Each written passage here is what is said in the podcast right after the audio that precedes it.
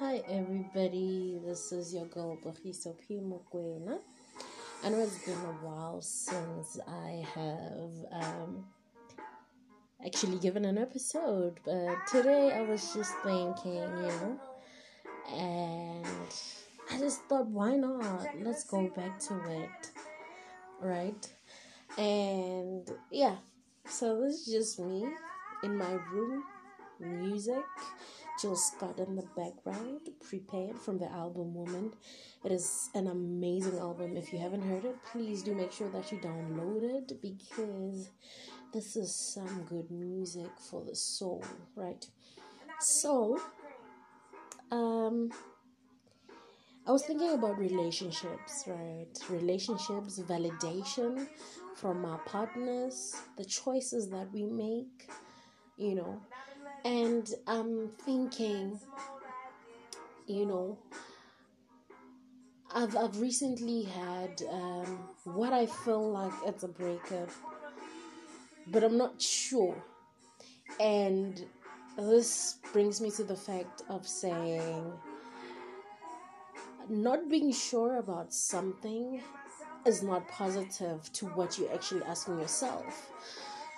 If this is over, if this is worth keeping and worth fighting for, if this should end, you get my point.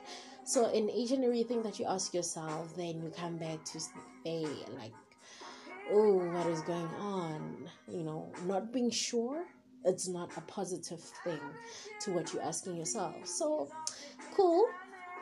Here I am. Um, walking campus ke tswa ko ke itlhegelang teng and it hits me it hits me that i might lose someone that i, I value the most right?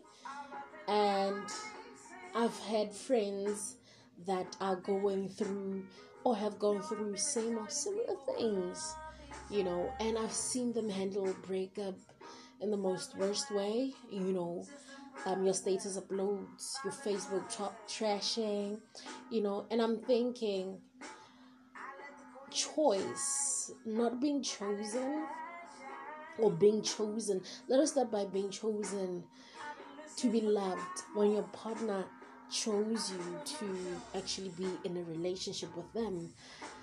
That alone shouldn't have been validation um, to self that you are worth keeping, you are worth loving, you know, um, vice versa.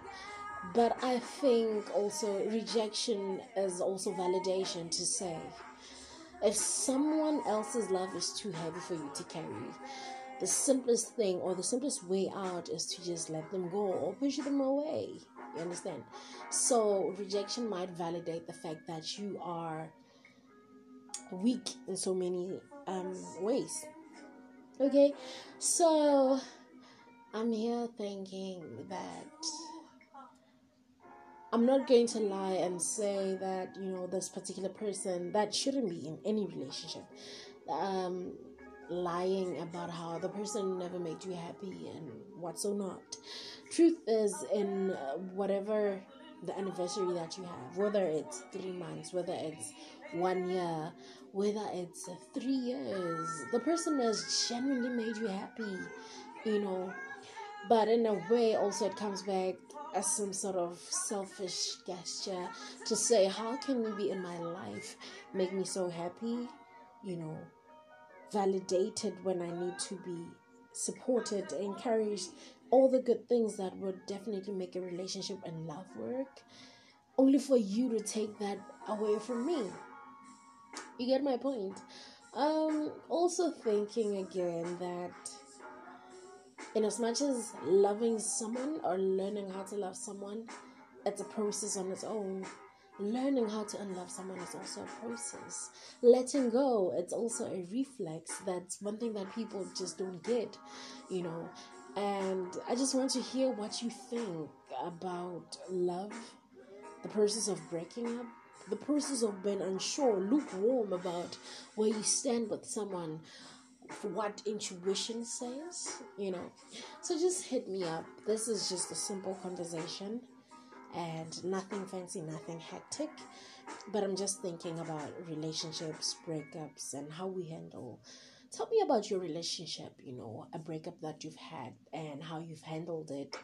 Um, hit me on my socials um, below the link.